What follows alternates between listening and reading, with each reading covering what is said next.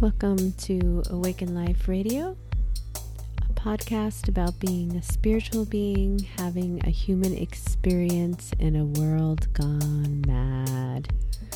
Each week, we will discuss how you can heal yourself, cultivate your intuitive superpowers, and be a sacred vessel for planetary healing. I am your host, Narayani Gaya. As you said, who is it that's addicted? It's the mind that's addicted and the body connected to the mind that's addicted, not you. You're watching that. You're witness to that. But the more we can have witness consciousness, the more we can tune into that ability to transcend and go to the deep well of healing. Because the prana, the energy, is really what heals.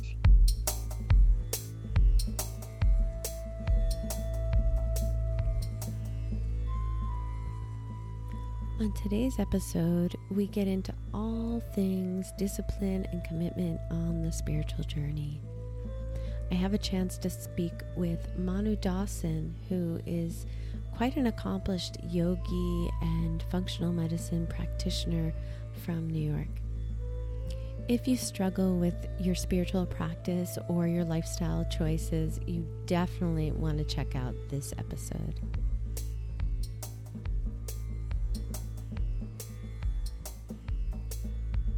Welcome to today's episode of Awaken Life Radio. This is Narayani Gaya, and I am here with a really special guest, beloved of mine, Manu Dawson. Hi, Manu. Hi, Narayani. How are you? I'm good. I'm really looking forward to our conversations because, you know, during COVID, we've been having so many epic conversations, and, you know, we've known each other now, 20 years? Geez, long time. Yeah, long time. And those conversations are both verbal as well as digital, as we are doing with many of our friends and family at this point. That's right. For those of you who don't know Manu Dawson is a certified yoga nutrition therapist and integral yoga teacher who has worked in the natural foods industry for over 25 years and directed hundreds of people in detoxification protocols. He was the manager of Integral Yoga Natural Apothecary, which has since shut down in New York City, which is where we met, where he began and continues now to offer one-on-one diet and nutritional consultations. Manu is a direct disciple of Swami Sachidananda Maharaj, who was a direct disciple of Sri Swami Shivananda. This also is my lineage, so it's really fun to connect all about the lineages and the teaching. So again, welcome, Manu.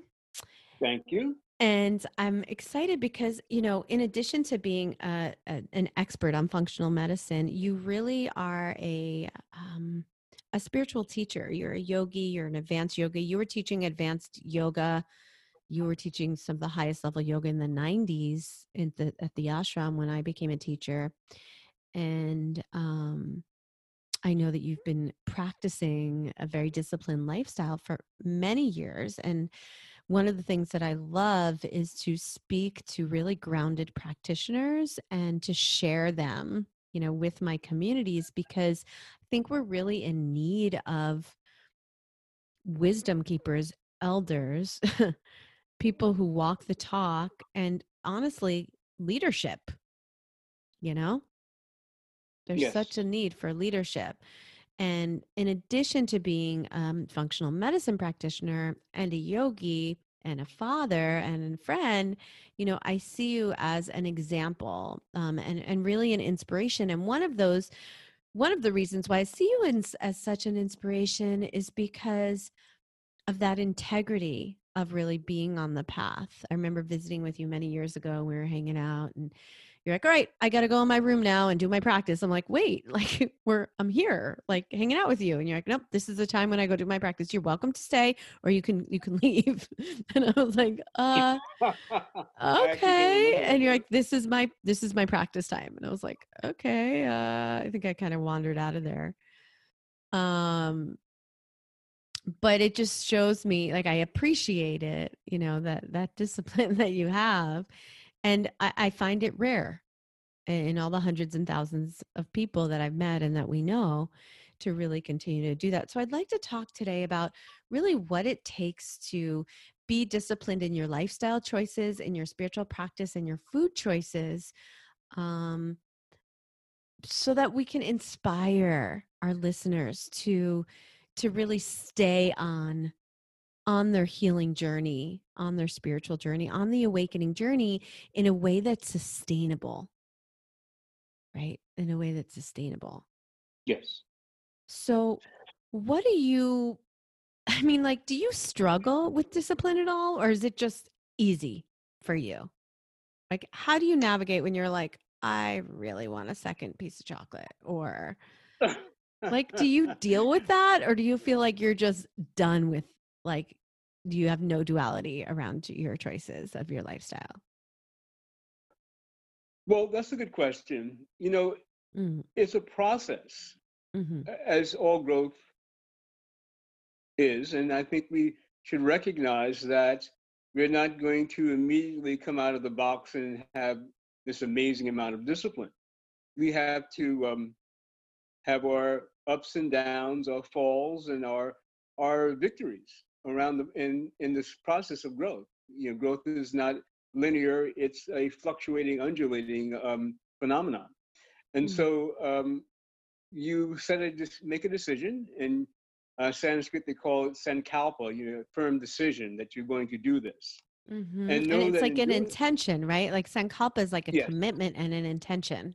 Yeah, absolutely. And so once you've made this intention, once you've made this sankalpa, then that starts the journey. That's the beginning of the journey. And in the process, you know that you're not going to always be successful. It's a building process. You get stronger and stronger. As one teacher said to those he was lecturing to a number of years ago, that it's hard to make these changes, particularly dietary changes, unless you have this sankalpa, unless you have some practice that allows the mind to have something to hold on to. And because the mind is always going to be working while we have our minds. And so when we have our minds, you know, before we reach states of mind transcendence, that's the goal. But in most instances, our minds need something to hold on to. So you give it something to hold on to, but also know that it's going to rebel, and that's part of the process. So you won't say, listen, I'm going to immediately stop all bad habits, so to speak, and just tread that path. You have a goal, but you take some things out that you know that you can control, and other things you work on them as you gain more control and mastery. So you treat the mind, as our guru would sometimes say, like training a horse. You have to you don't want to break the horse, per se. You want to work with the horse, give it some leeway, give and take, and allow it to begin to gain discipline. And so for you have increased in your ability to be disciplined, do you feel? Or do you feel like you've reached an absolute state of discipline? Well, you didn't know I was going to turn this about you, huh? You thought you're just going to share information. People want to know. We want to know real people stories. You know, it's important. Yeah. Well, absolute discipline, no. But what happens is when you do your practices, and you're part of practicing, if you have a particular regimen, you know, you get up for your meditation, you do your asana, all those things that you can achieve help to train the mind, and it gives the mind gives you more control over your mind. You know, we have a body, we have a mind.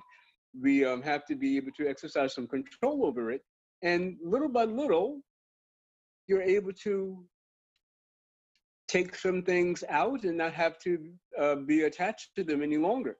As an example, I used have a ravenous appetite for, this was whole grain bread, mind you, but, and great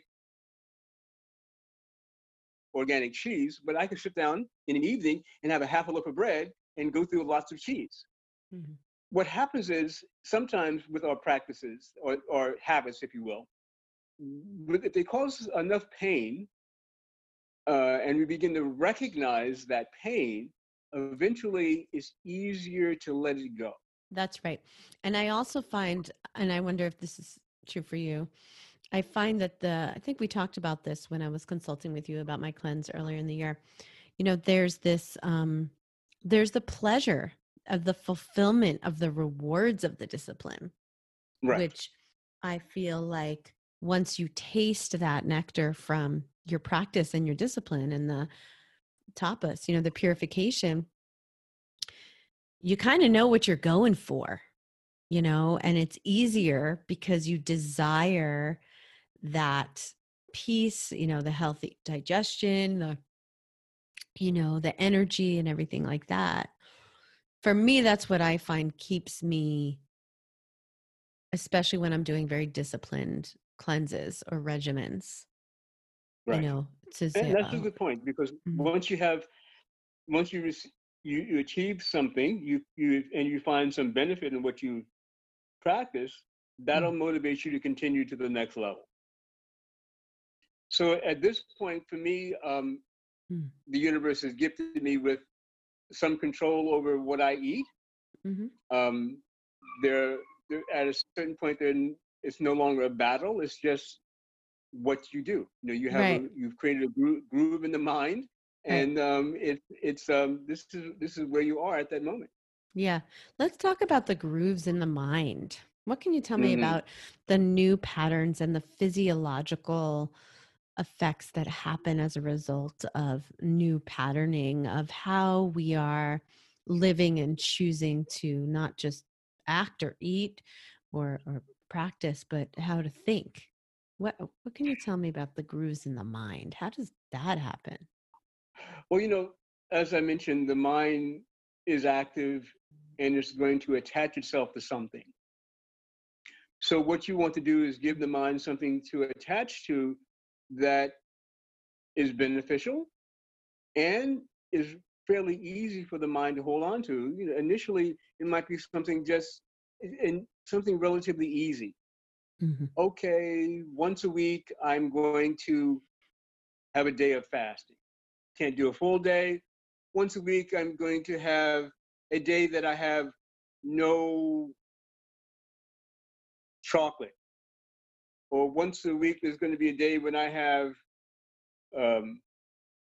5 glasses of purified water.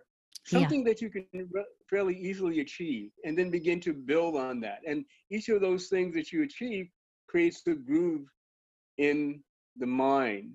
Mm-hmm. And then you add another group, because remember, the mind has to have something to hold on to. So you give it something that's good and something that's pretty easy to achieve. And as you mentioned earlier, when you feel better, you feel the physiological benefits, and you feel just good about the fact that you made this, that you've achieved something that can motivate you to continue. Mm-hmm. We have to remember that our bodies are a crystallization of the mind. So as we change our bodies, mm-hmm. the mind will change, and vice versa. Mm-hmm. Yeah, right. How do we change the body? Well, you engage in a good physical practice mm-hmm. that you like. It has to be something that you enjoy, because if you don't enjoy it, you probably won't sustain it. So hatha yoga, or qigong, or tai chi, or Absolutely. Other martial art forms, or Pilates, whatever it might be. Mm-hmm. Absolutely, that can help. Mm-hmm. Absolutely, yeah. And then the brain. Are there grooves literally in the brain that form as a result of new neural pathways? Do you know about that? That might be something to speak with more about with the quantum physicists that I want to get on this podcast. Absolutely. Yeah, the brain, because again, your physical form of your body is a crystallization of your mind. Mm-hmm. And so it will create physiological changes that will occur in the body and the brain and the gut as a result of our thoughts. Our mm-hmm. thoughts are very powerful. Yes.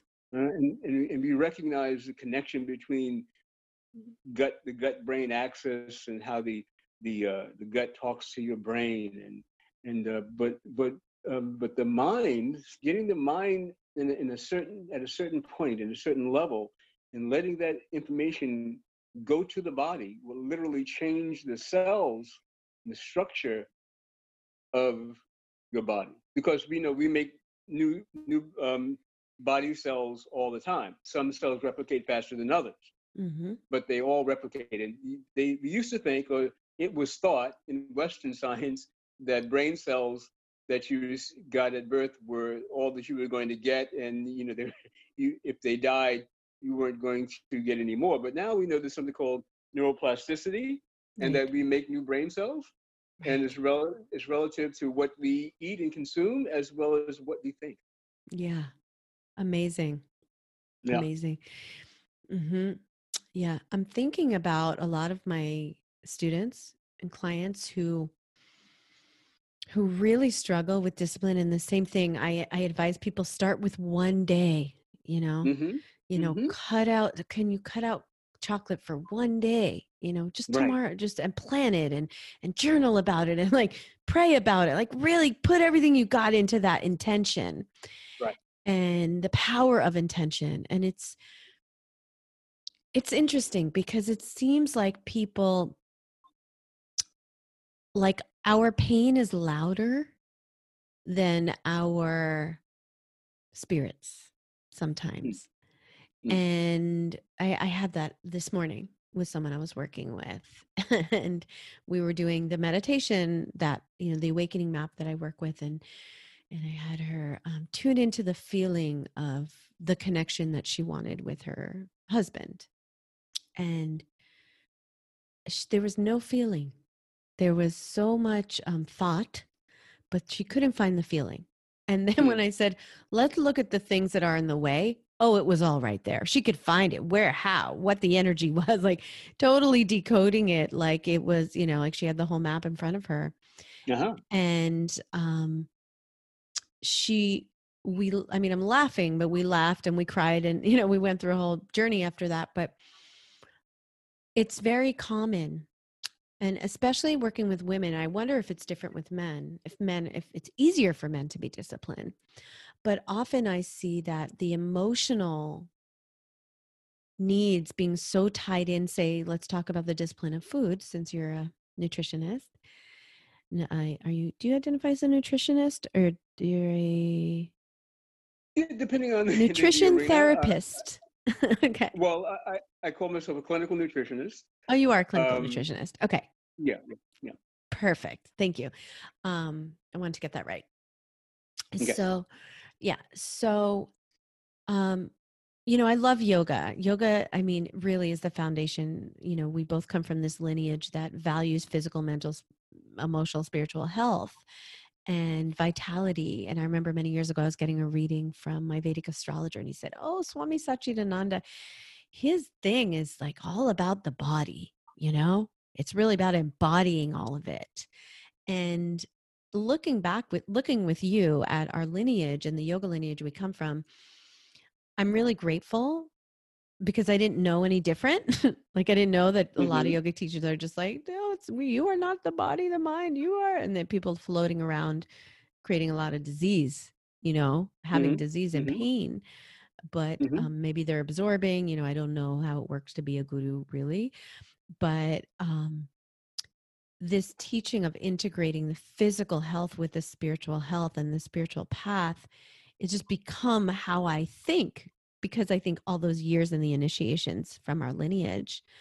And I find that the embodied meditation work that's become a transpersonal somatic therapy modality that I guess I could say that I offer, that the emotional work and the emotional breakthroughs is really what helps people to make new levels of commitment and start to have those new grooves or new patterns that start to become more natural way of being, instead of like a affirmation or a practice they just find that they like me. Like, you know, when I lived in New York, I worked at a bakery. I ate so much bread, talking about bread.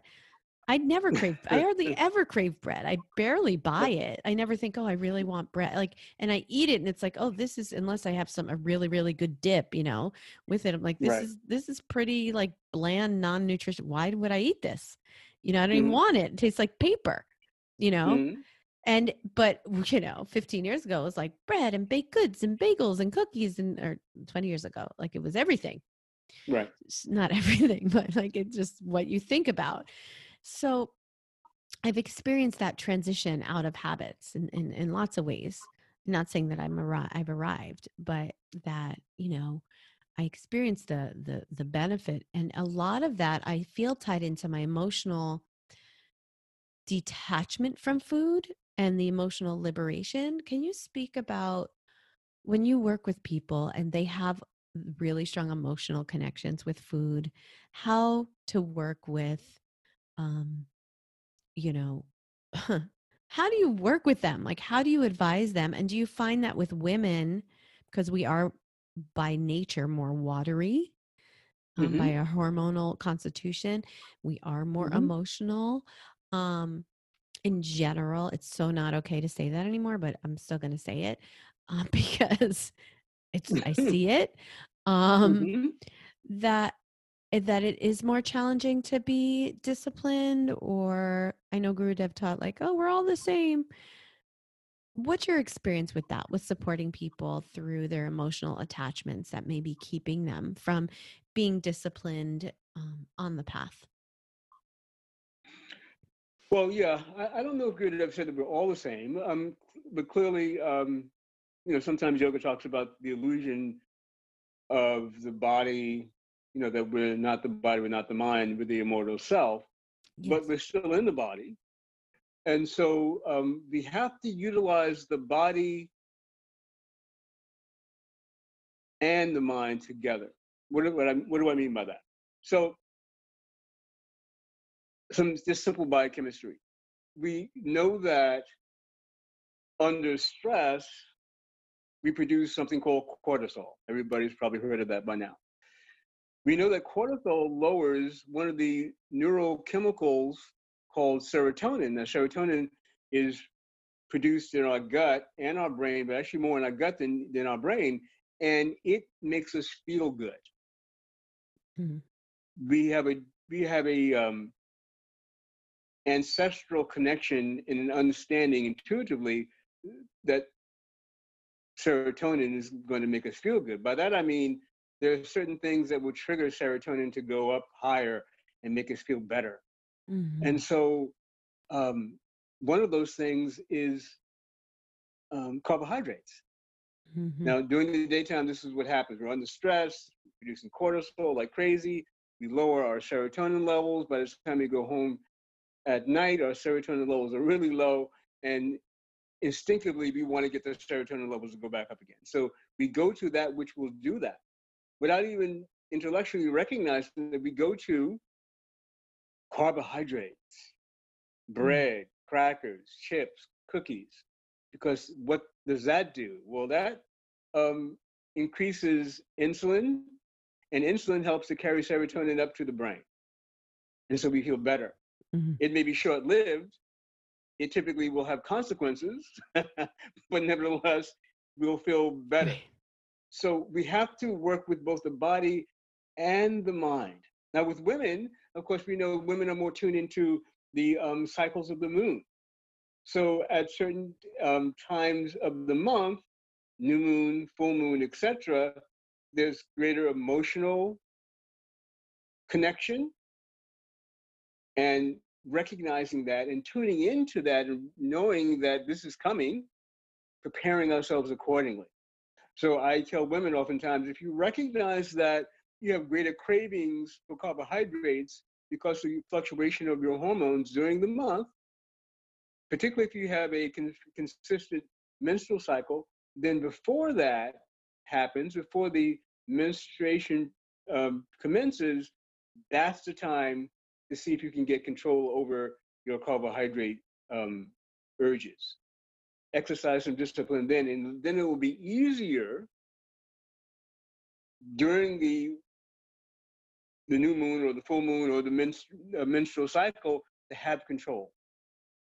So working with what we know about the body, working with what we know about the mind, working with how food is going to affect us mentally is one of the ways that I help clients to gain more control. Does that make sense? Oh yeah, it's so good. I love that you're aware of women's cycles and that affects our cravings and what we need during those times. I'm getting deep into that study more so now for myself. I know my emotional cycles with the moon and my own moon time.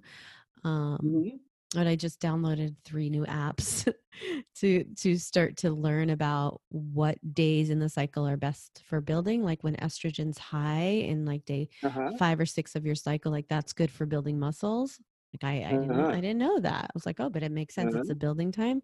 And I often set my projects based on the moon. Well, you know, men have cycles. We're just not as tuned into them as women are.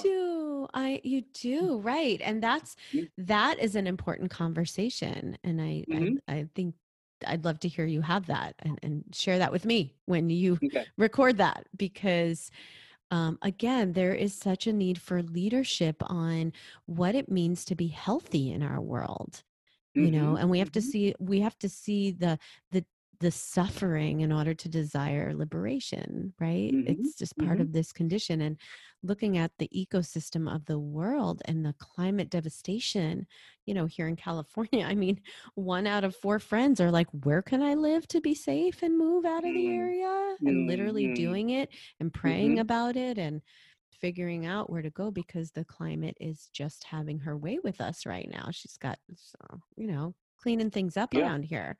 Detoxifying and helping, trying to purify us, trying to help us.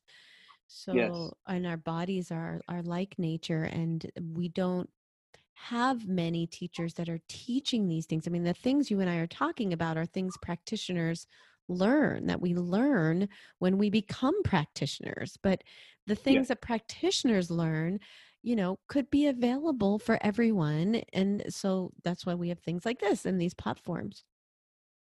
You know, healers and practitioners, part of their protocol should be teaching. You're not just prescribing something for your clients or your patients, you're teaching also at the same time. That's the goal of a healer. Which is fortunately a new school marketing technique, which is like educate your people, share value. It's like, yeah, good. It's all coming together. And we have so much information right now. So much information, you know, the mind, it's like, I notice sometimes like my mind, until I sit and stop, it doesn't stop trying to digest all the energy and information that I have at my fingertips. You know, I literally have to choose to practice quieting the mind to get in between my thoughts and open either for guidance or just to feel, you know, for peace, to do the spiritual. That's really important. That quiet time of allowing the mind to rest is very important. So one of the things, of course, you know, Narayani, is that we choose a time in the day, usually preferably morning, so that we can sit. And get the mind to quiet, because when the mind quiets is when we tune into that reservoir of wisdom and peace that has no beginning and has no end. So that's what we go to. We go to that place to get in touch with that and get nourished and recharged. Yeah, I think it's really, I think it's important to take a moment and talk about this piece, because you and I both can, so why not share the nectar of this knowledge? You know, after spending many years studying with the lineage at Yogaville, I was drawn to start studying Ayurveda. And one of my teachers is Dr. Vasant Lad, who's a very beloved, you know, Ayurvedic elder, teacher, founder of Ayurvedic Institute. And he taught us that the root of all disease is misidentification of self. Mm. And like when that hit, you know, I might have even heard it for years before it landed. Sometimes it takes, I don't know what it takes, but divine right timing, at least, yeah. You know, for things to really sink in, for you to get it. Mm-hmm, mm-hmm. But it fit right with my own, you know, spiritual awakening experience, mantra initiations, and teachings of dwelling in the identity beyond the personal identity, in the spiritual identity that is akin to the Christ Sophia light of infinite life and infinite love. And it's just so amazing that this holistic medical system and these holistic medical, you know, even shamanic and indigenous traditions will behold the power of awakening to the truth of our identity as the key to heal anything. Mm-hmm. You know, mm-hmm. You know, like mm-hmm. we were laughing before, I was telling you about that talk that I did where it was, you know, how to stay on the path. And the joke is that your life is the path, because your spirit is always, it's always, the Atman is always existent right. in the heart. Right. So I find that when we don't know that and we can't dwell in that, because, you know, this is Awaken Life Radio. So we're talking about what it means to be awake. To me, that's what it means to be awake, is to remember that we're spiritual beings having a human experience, and that when we can dwell in that, there's a deeper anchor. Can you share about how you teach spiritually as part of your practice as a functional medicine practitioner, as a nutritionist? Clinical nutritionist? Well, yeah, you know, there's so many facets of that. As you said, we are spiritual beings having a human experience, and that's a very important part to jumping off point, if you will.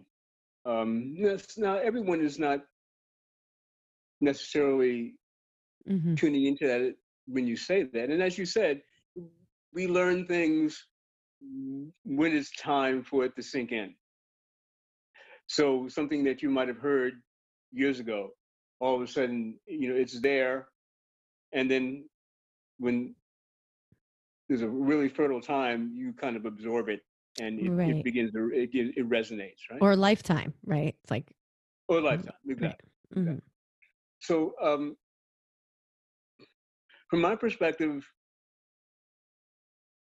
I teach my clients that you are having a particular human experience and human body in this particular time. Your karma has brought you to that point where you have certain experiences, strengths and weaknesses that are here to teach us. And part of the lesson is what we can do to help to maintain balance within this human experience. In Ayurveda, they say the beginning of disease starts with, let me retry. That ignorance, if you will, is the beginning of disease. By that they mean we are here on this planet because we are trying to eradicate the ignorance and reach the point of spiritual bliss. That's why we took this human birth on this planet in this time. And there were many before, and perhaps there will be many after. But that determines why we're here now. And with that, we bring certain strengths and weaknesses physically. Some people have perhaps maybe more physical challenges, and they have strengths in this particular birth. But it's all part of that process, and recognizing that you are not supposed to be perfect. You're supposed to be learning. Mm. Beautiful. Yeah. I love that teaching. When I think of that ignorance in relation to our conversation, I go into a couple of layers. One is this teaching, there's a lot of teachings that people get confused by, you know, because they stop at that, including myself. Right. Like, there's something wrong with desire, right? That like the lower chakras are bad, right? Which is not really what the heart of spiritual initiations teach. But as we talk about like food addiction and emotional attachment and like being disciplined on the journey, I think about those things that are in the way, those stories, those samskaras, those, you know, those impulses that are encoded in the body really from either you or your past lives or even your ancestors that you're not consciously aware of, but that you can't seem to get a handle on.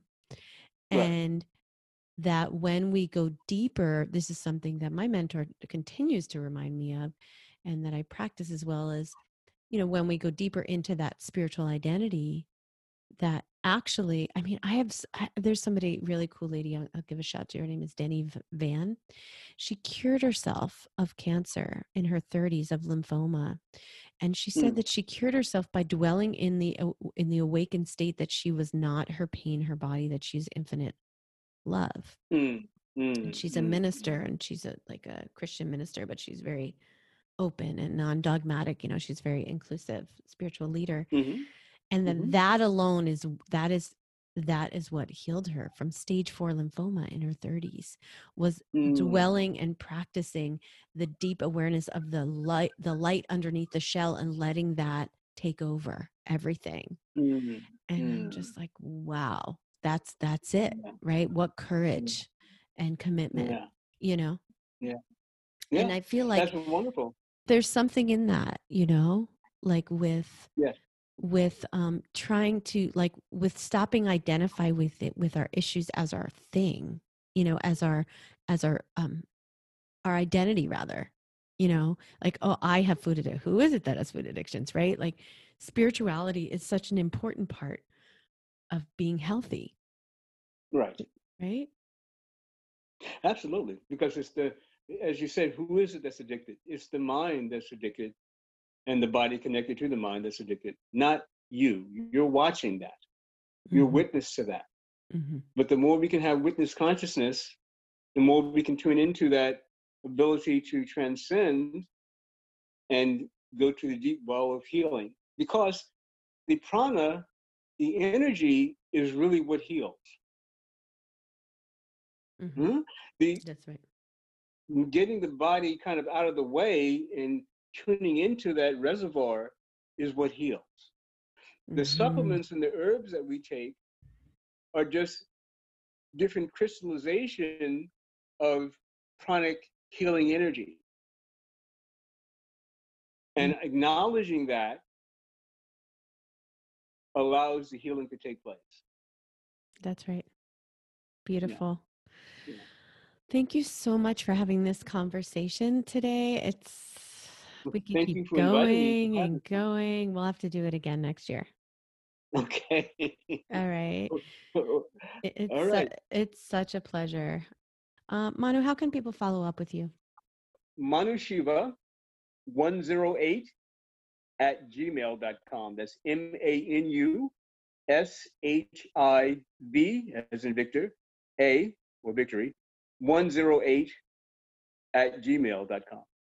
Great. And so if you guys want to know more about what specific lifestyle you can, it's going to match you. I just want to let people know Manu is really good at personalized, customizing nutritional plans based on your unique constitution. He knows about moon cycles, a functional medicine practitioner, which is a world-renowned, respected, probably the most respected natural healing I'd say food-based healing modality that we have, at least that I know of, based on both, you know, science and plants and the human design. It's beautiful.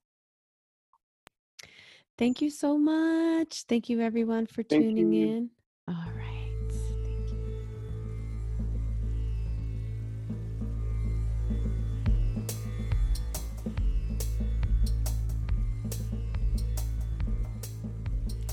If you loved today's episode, and I sure hope you did, You can continue to listen to Awaken Life Radio wherever you listen to your favorite podcasts. For easy access, you can simply go to narayanigaya.com/podcast to listen to weekly episodes that I release every Thursday. Also at NarayaniGaya.com, you can check out upcoming classes and workshops and review mentorship and private sessions that I offer you to support you on your journey of awakening. Thank you so much. Namaste.